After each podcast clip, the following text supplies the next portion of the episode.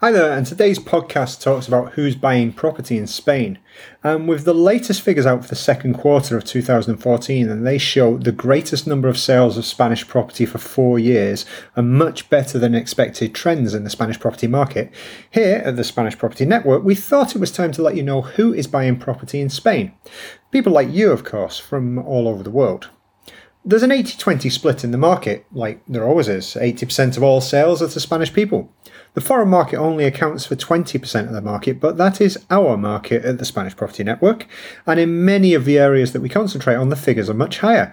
The Valencia region, where I am, for example, has 40% of all sales being to foreigners. So, 80% of all sales are to Spanish, but who is buying apart from the Spanish and what are they buying? Firstly, suffice to say that the number of foreign buyers is not only 20%. That's the highest number of foreign buyers in any market in the European Union. Spain is still seen as a huge attraction in Europe and beyond. As there were just over 91,000 sales of property reported in the quarter, the 20% of sales to foreigners made up just over 18,000 sales. Now, that may not seem too much to you, but that's over 200 purchases by foreigners per day. The largest buyers of Spanish property from abroad were, not surprisingly, the British. The British love affair with Spanish property continues and is growing month on month for the last couple of years now. The UK economy is recovering, helped by copious quantities of quantitative easing, and this has created a mini housing boom, especially in the southeast of England and London specifically. The large number of clients coming into the SPN recently from the southeast have suggested anecdotally that people are cashing out of that market and buying into a market perceived to be at a low, or perhaps even at its lowest point. Many people are selling up in London and buying with cash here in Spain after paying off their mortgage in the UK. The amounts that British buyers are willing to pay are still well below the figures for 2007 when prices were around 40% higher, but there are a greater number of transactions now. You also have to bear in mind too that the pound fell in 2008 from around 147 euros to the pound to 106, effectively killing the market for British buyers, and it's recently climbed to levels around 127, 128, making Spain much more attractive than in 2008 to 2010. Not only do your pounds buy many more euros, but also prices have fallen at the same time, meaning you have a situation where effective real prices for British buyers with pounds have fallen by over 50% in the last six years. That is a very attractive proposition when you factor in the lifestyle costs too. Many of the British buyers are retirees living on a fixed income, their pension pots, and any rise in the value of the pound against the euro means they have more money arriving in Spain on a regular basis. They just need to remember to use the services of a currency company rather than their banks to make the transfers, and then they get even more.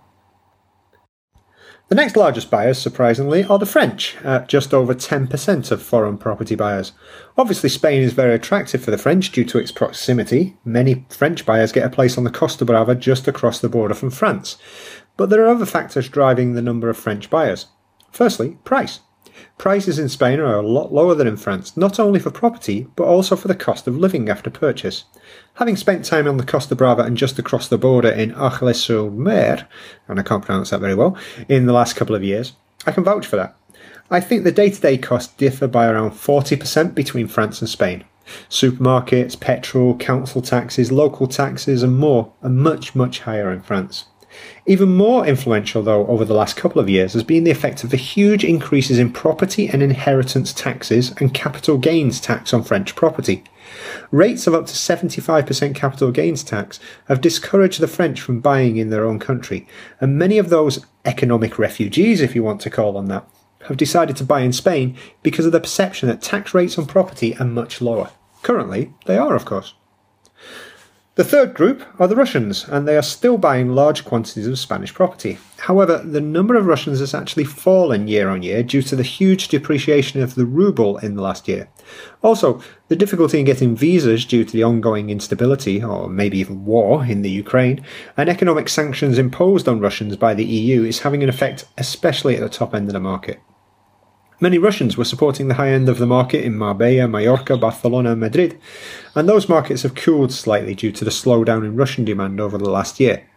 However, many Russians are also buying in order to get their money out of the country and protect its value from the falling ruble, and many of those are at the lower end of the property spectrum, if they buy.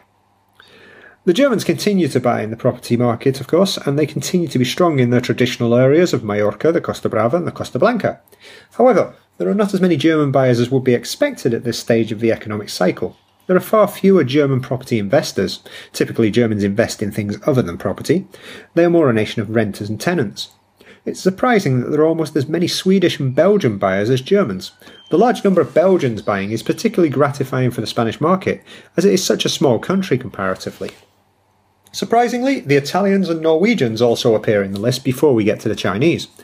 Italians often buy for similar reasons to the French location, proximity, and huge taxes in their own country.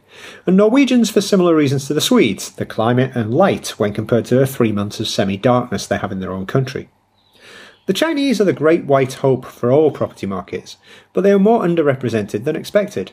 There are various reasons for this. The setting of the golden visa figure at 500,000 euros priced many of them out of the market for automatic residency, and there is a great difficulty in getting money out of their country. An individual in China can only transfer $50,000 out of the country in any given year. This puts a brake on capital flight from the country, but also affects how they can buy property outside. Usually, they get various members of the family to transfer 50k each out for them to a single account abroad to make the payment for property purchase. But obviously, this is a disincentive to greater numbers of Chinese buying.